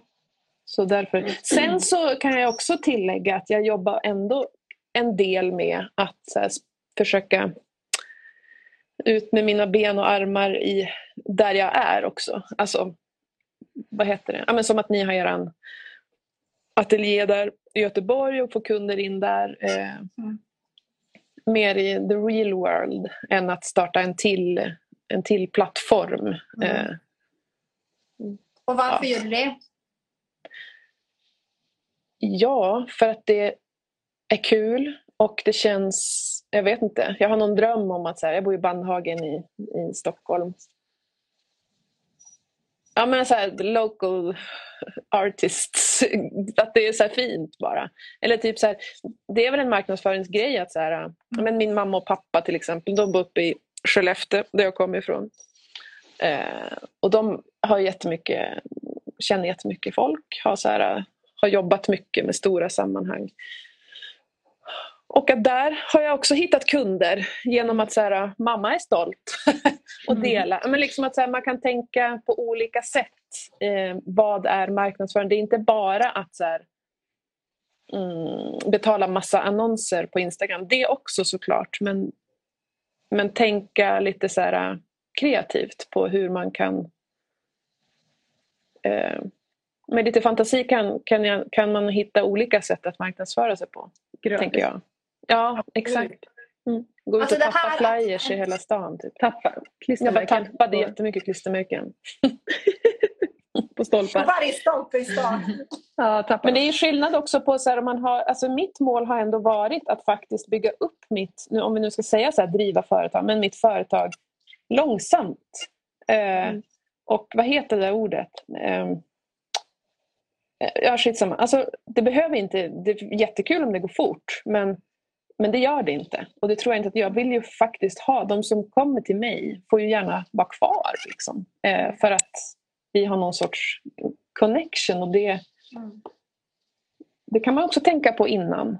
Hur, vad, vad, är målet med mitt uppbyggande av mitt företag? Bara för att jag vill kunna ta ut en lön om tre månader? Eller är det en långsam uppbyggnad för att jag har råd att göra så? så liksom, det tänker jag också ha med olika så här, branscher att göra.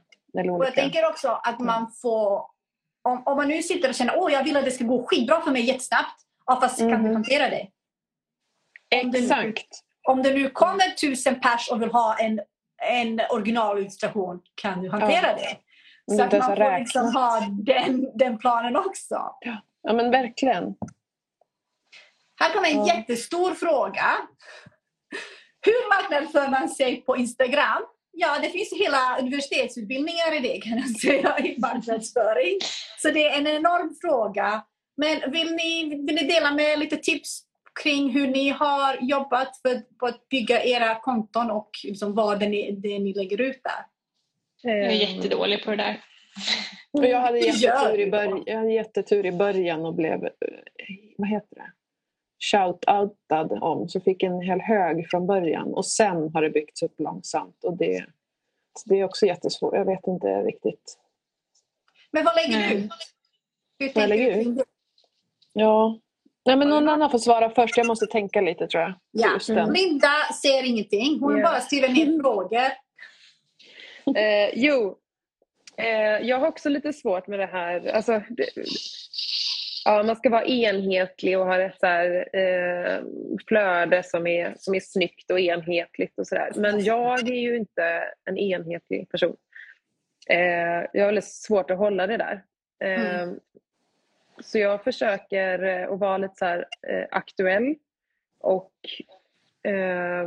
vad som händer just nu Typ om det kommer upp nya grejer. Sådär. Jag, jag, vill, ehm, jag vill att man ska få mer på Instagram än vad man får om man bara går in i min webbshop och tittar på mina produkter. Utan man ska få lite sådär hur saker blir till och, och mm. varför och um, bakgrund om, om mig och sånt där.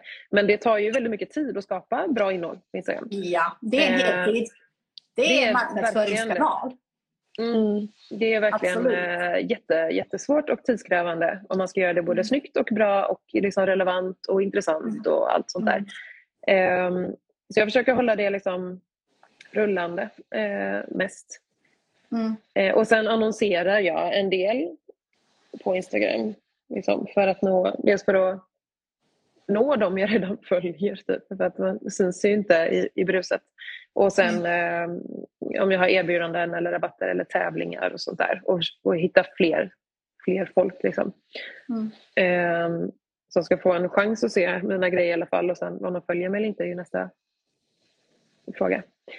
Eh, men ja, jag tycker det, ja, det krävs jättemycket tid och sen kan man betala för det. Det är lite det tyvärr som jag har hamnat i. Att jag, då köper jag en annons istället som rullar i fem dagar för att jag har inte så mycket tid att hänga på Instagram.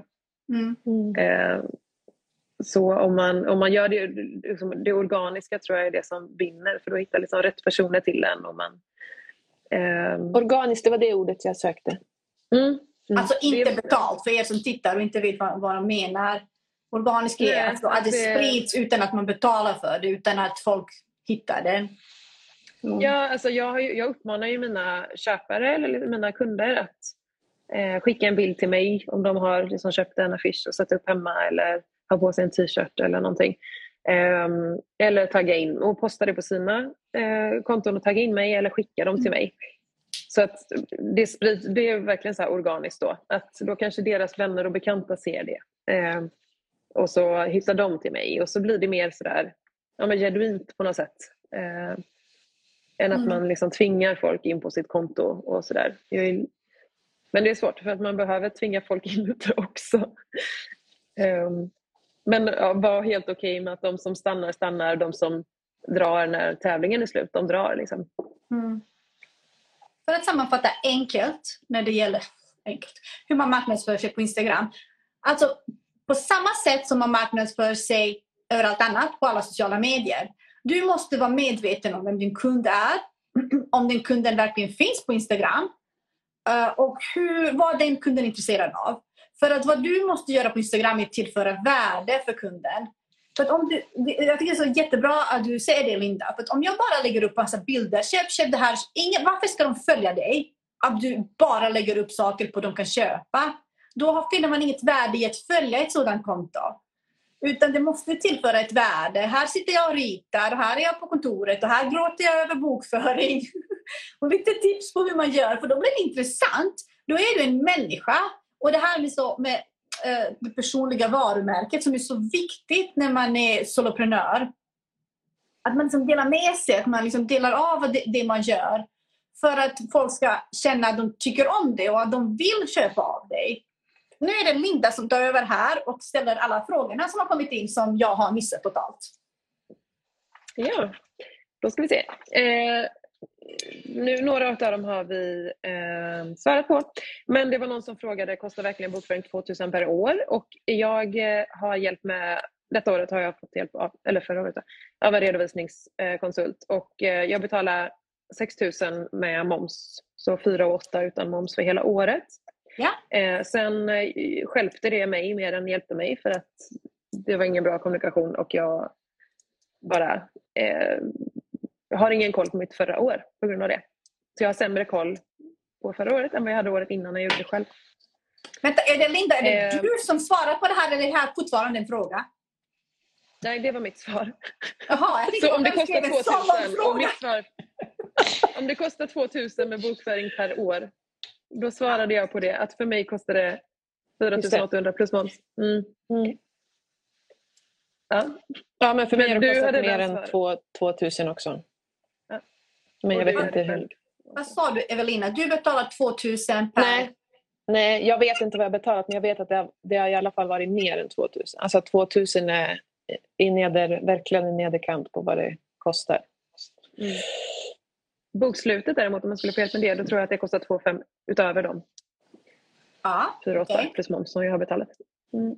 Mm. Har du ett, ett bol, alltså ett större företag eller är det en person? Jag har ett eh, företag som jag tror arbetar så att eh, hon som driver det i sin tur anlitar eh, konsulter. så jag vet inte hur stort det är, hur många de är.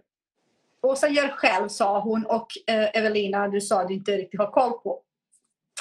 Nej, men jag, jag, jag tittar nej, jag på dig snett så. Vad fan! Nu börjar den här burra igen. jag måste slappna av i armen. Ni får prata nu. Yes. Mm. Du hade, Evelina hade ju ett stort eh, bolag som skötte mm. hennes sång förut. Mm. Och talade alltså, dig. Problemet när man, när man anlitar större bolag är att de oftast jobbar med stora företag eller större företag. Att de har anställda, de har jättelokaler, att de har kostnader som de måste täcka och då måste du betala. Och då blir det väldigt oftast blir det dyrare.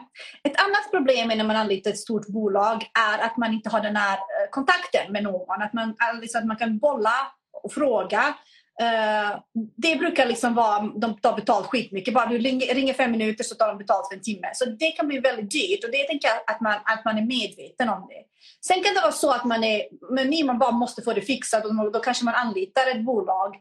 Uh, men jag själv av egen erfarenhet tycker det är så mycket trevligare att uh, jobba med någon som också är soloprenör. Alltså som den kvinnan som bokför åt mig att liksom vi kan ha bra dialog, att jag kan gå över med papperna och vi kan sitta och prata. Hon bor granne by the way med mig, jag har haft jättetur. Eh, men att vi kan gå igenom och jag kan se liksom vad, som, vad, vad som händer i företaget. Så det, det är jättesmidigt. Sen när det kommer till priset. Jag betalar 600 kronor för en timme var tredje månad. Så jag momsredovisar var tredje månad. Det betyder att jag alltså, lämnar in min bokföring var, var tredje månad. När man uh, när man registrerar ett företag då kan man välja att göra det varje månad, var tredje eller en gång om året. Och jag vet att alla bara som tittar, oh, en gång om året bokföra, jättehärligt. Nej, för då, får ni, uh, då blir det uh, väldigt mycket krångel med moms och allting. Så att, säg var tredje månad, en timme. Så jag betalar, vad blir det, 600 2 4 2400. Mm. Sen beror det på. Bokför du varje månad, lämnar du in varje månad, då blir det ju liksom en timme varje månad. Då blir det 12 timmar istället. Eh, så det, det beror ju på vad den personen tar betalt, vad de tar i timmen, hur långa, hur många. Vissa är jättesnabba. Alltså min har lång erfarenhet så hon bokför allt på en timme utan problem. Hon bokför säkert på en halvtimme. Men sen finns det ju de som kanske är lite sega och lite nya och så tar det jättemycket och de tar ju betalt för två, tre timmar. Så att det beror på också vad man har i företaget. Har du bara tre fakturer när du är ny så går det liksom snabbt att bokföra. Har du ett företag som är jättekrångligt och jättemycket anställda och allting som tar jättelång tid att bokföra då blir det självklart dyrare.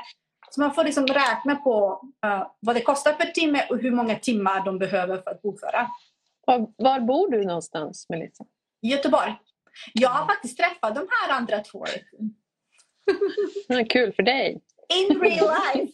Du har också träffat mig, Evelina. Ja, det var, det var fint. Mm. Jag hann knappt se dig för det var galna barn överallt. Men det var ändå Ja. fint. Nej, men alltså, det, då tänkte jag bara fråga, är det sånt du också sitter på tips om olika redovisningskonst, kon, kon, Super. konstnärer? Alltså jag har seriöst. För någon dag, alltså, jag får mina bästa idéer när jag är ute och går. Eller jag står i duschen. För då springer jag ut naken. Jag ska bara se mig när jag får idéer från duschen. Jag springer ut Men jag naken. jag har exakt samma. Jag skriker uppenbarelse när jag har badat. Jag gick så här själv i skogen och bara tänkte shit alla frågar mig. Jag får såna DM hela tiden. Kan du tipsa om en bokföringskonsult? Ja, Jag ska, jag ska starta ett företag där jag liksom förmedlar sån här tjänst. Ja. Jag brukar tipsa alla som letar efter någon att gå med i Soloprenörskan på Facebook. För det finns flera tjejer där som är soloprenörer själva, alltså, driver bokföringsbyråer, om man ska, vad de nu kallar sig. Eh, så kan man ju som fråga om de har möjlighet att ta en eh, kund till. Och Då är det, då är det så här skönt att man kan prata med varandra. Och, ja, men jag ska byta. Jag känner det nu. Jag har eh, ett tips bara av min erfarenhet från förra året då när jag hade det här, eller har, anlitar fortfarande dem då för förra året. Eh, en firma där jag hade en kontaktperson som det inte funkar med, som inte svarade på mina frågor ordentligt och, och var frånvarande länge och sådär. Mm. Och fick en ny och så hände lite samma grej där.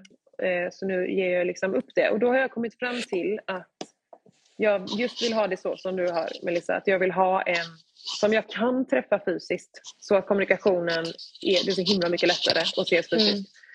Eh, ja, någon som är liksom lokal och någon som är eh, egen då. Om det inte är alldeles jättemycket dyrare så är det liksom det. Men jag, jag skulle vilja ha en, jag skulle vilja ha en granne, jag skulle vilja ha någon i Majorna. En är det någon här som tittar som jobbar med bokföring Call och bor i. Majorna? Eller Bandhagen. Funkar också. Ja, skriv PM. Jag är, jag, jag, sök, är sökande. Ehm, en fråga till här då. Det var, det var någon som kommenterade om GDPR när det gäller att få in nyhetsbrevsprenumeranter. Och, ehm, och det var efter att jag sa det där om att jag, folk fick fylla i lappar på marknad. Och jag hade faktiskt en bockruta där de godkänner att jag skickar ut och typ hur ofta. Eh, och jag har, man får ha en sån ruta om man har eh, att de signar upp sig på hemsidan också såklart. Mm. Bra, skriv det för det behöver man läsa på. Ja. Ehm, Oj, jag trodde att det bara gällde när man bara, bara om någon har skrivit upp sin mail. Det räcker inte då, eller vadå? Den personen måste ge inte. sitt godkännande. Förlåt. Linda. Ja, Okej. mm. Ja, men jag ska, det hade inte jag Ja. på marknaden. Ja. eh, men du kanske sa det muntligt men jag tänker att jag vet inte om man behöver ha det skriftligt. Vad står det på pappret? Jag tänker så här, om det står på pappret, alla som skriver Jag vill upp sig här upp under godkänner att de ska få mail och att jag sparar er som ja, det är därför man skriver upp det. Så får, står du med på nyhetsbrev så kommer det mail till dig. Ja. Eh, ja. Då är det okej. Ja. Då vet de vad som gäller. ja. Ehm, eh, jo, och så var det någon som frågade det här som mitt exempel då. Att jag behöver liksom eh, sälja saker eller få in via webbshoppen typ 40 000 för att plocka ut 15 i lön.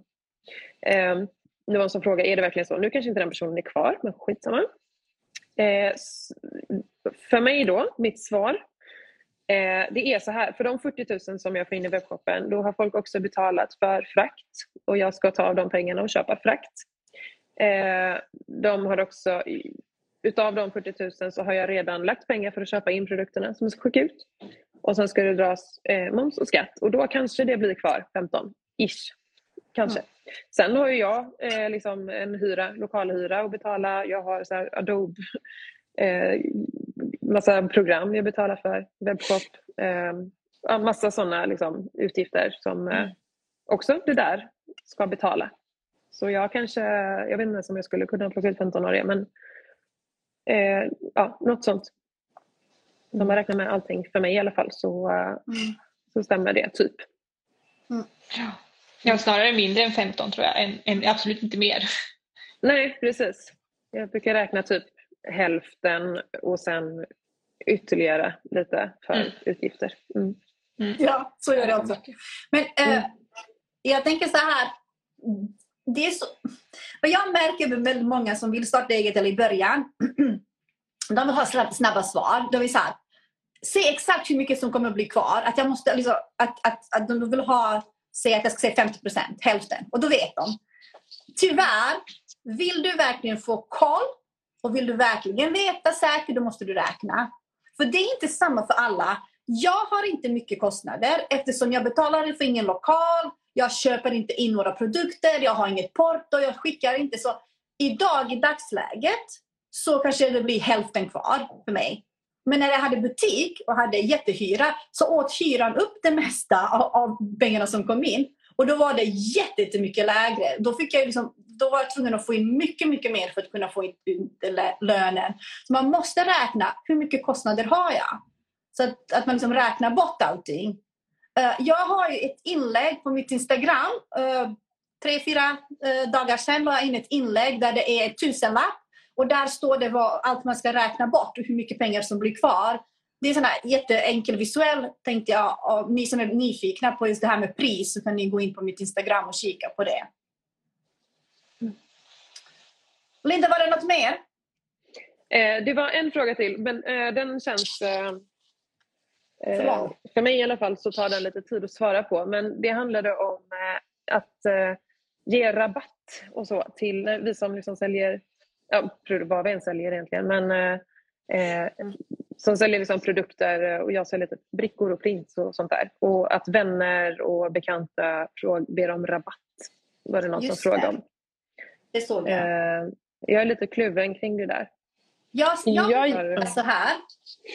Riktiga vänner ber inte om kompispris. Nej. Precis. Helt enkelt. Nej, men, det blir ju att de stöttar ju min verksamhet genom att betala fullpris. Eh, men jag hamnar i en jobbig situation om de ber om rabatt för att jag fattar det samtidigt som att de ska ha något nytta av att känna mig på något vis. Eh. Men jag tänker det är okej okay att säga att det går tyvärr inte för att jag måste betala, uh, jag har kostnader som måste bli täckta av det här för jag kommer att gå back om, jag, om du får den här rabatten. Mm. Vad ska de då svara? För jag tänker så här, de måste ju förstå att jag, jag brukade säga ibland i butiken när folk bad, bad om rabatt. Ska jag dra av det på min hyra eller min mat den här månaden? alltså, för att mm. det, jag tänker det är så mm. viktigt att, att förstå, alltså lära kunderna också att det går inte. Man kan inte ge rabatter. Hur, Kattugglan um, Art skriver här eh, att kompispris är mer pengar än vad jag begärt. Ja, jävla ja, just det. Vad vill du kompisar? Det är faktiskt eh, eh sant. Eh, mm, absolut. mm. Så bra. Ja, oh, gud. Alltså, och jag har fortfarande Men det är svårt för det är en social grej också. Liksom. Ja, alltså, jag gillar ju att så här, jag, jag ger gärna rabatt till folk som inte har frågat. Så här, men det, är klart du ska, det är klart du ska ha rabatt. Här, mm. ta! Och så på, mm. eller du men just testprint, men inte, ja, men inte om någon liksom kommer och så här, antar att de ska få mm. rabatt. Då blir det så här, nej men vänta nu. Mm. Fast det var också skillnad i början på när jag började, liksom, efter några år, att så här, nu kanske jag inte kan hålla på så längre mm. för att jag behöver tjäna pengar. Mm. Jag, tänker, jag tänker det är lite som present.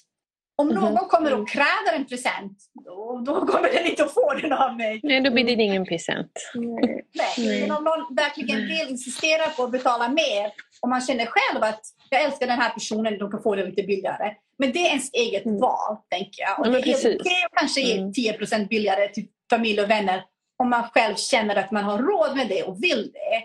Men inte av den pressen för att folk ber om rabatter. Och det, det, jag tycker det är helt fel. Att, Ja. det, det visar att du inte bryr dig egentligen hur det går för dig. Ja, Eller att de inte förstår. Många tror jag inte förstår hur dyrt det är. Eller så här, att okej, den här har jag köpt in för ett mycket lägre pris men jag måste sälja den till det här priset för allt det här vi har pratat om, att saker försvinner och att jag måste få in pengar i mitt företag. Jag tror ibland är det okunskap också, att folk liksom Ja. tänker att du kan ju bara, det, det där är ju din, du kan ju bara ge bort den för det, det är väl ingen kostnad för dig. Mm, precis. Det inte funkar ju. Ni får skicka den här bilden där jag har klippt upp. Exakt, ta med. Det är inte mycket som blir kvar. Mm. men sen tänker jag så här kring... Jag tycker inte man ska ge, ha reor och rabatter särskilt ofta eh, när man är soloprenör, när man driver eget eh, alltså litet företag. Det är enkelt för H&M att, att driva eget för de utnyttjar människor. Det finns ju liksom slavar som syr åt dem. Så att det får man tänka på att man har oftast inte de marginalerna.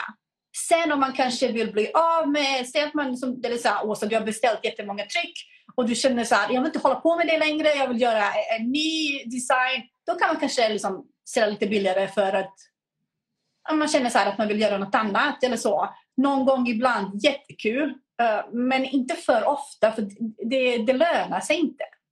Och man vill Nej, inte och då lära väntar folk. folk in. Folk väntar in rabatter också. Precis, Eh, man vill inte lära folk att det Mm. kommer en rea varje månad. Mm. Eh, utan du tar det du måste ta helt enkelt. Mm. Jag har Åsas uh, märke på min dator. Ja, just det. Ja. Ja, men du ser. Jaha. Som jag köpte i min butik när jag hade butik då. Det är inte så att jag favoritiserar någon. nej, nej. Mm. nej, men Tack så superkul. jättemycket att ni Ja, tack med. alla som eh, har ställt frågor och så. Jag hoppas att någon har, har blivit peppad. Alltså, för det tycker jag är ändå viktigt att få säga nu. Att kör för bövelen. Gå en Alltså- kurs, tycker jag. Va? Jag går Jag en kurs. kurs. som Ja, är det. absolut. Ja, men det är ändå Och ställ frågor till folk. Kör. och Ja. Ja. exakt. Mm. Det Du kommer, jag känner så här, du kommer aldrig att vara redo. Du kommer att vara rädd, men skit i det, gör det ändå. Ja, ja. ja men alltså man ska, just så här, jag kände också så här, jag- har ju barn då som sagt, men så här, vad, vill, vad vill jag vara för en mamma kände jag ganska länge. Så här, vill jag, jag, jo, men jag vill vara den där mamman som kände att jag gjorde det som kändes så starkt. Ehm, Och jag känner igen alltså, det där för mig säger. själv också. Jag känner igen det där du sa. Jag kom till en punkt där jag kände jag bara dör om jag inte gör det här, för det finns ingen Ja. annan väg. Och så var det faktiskt för mig också, att jag kände så här, that's, alltså nu eller aldrig. Nu, Ja. nu bara måste jag göra det här. Ja. Eh, Då, ja. precis. mm. Tack för ikväll. Tack, för som tittade. Tack för att ni Tack. kommenterade och skickade så många frågor. Så kul att alla var liksom med oss ikväll. Ha det fint! Ha det fint! Hej då! Hej då! Då!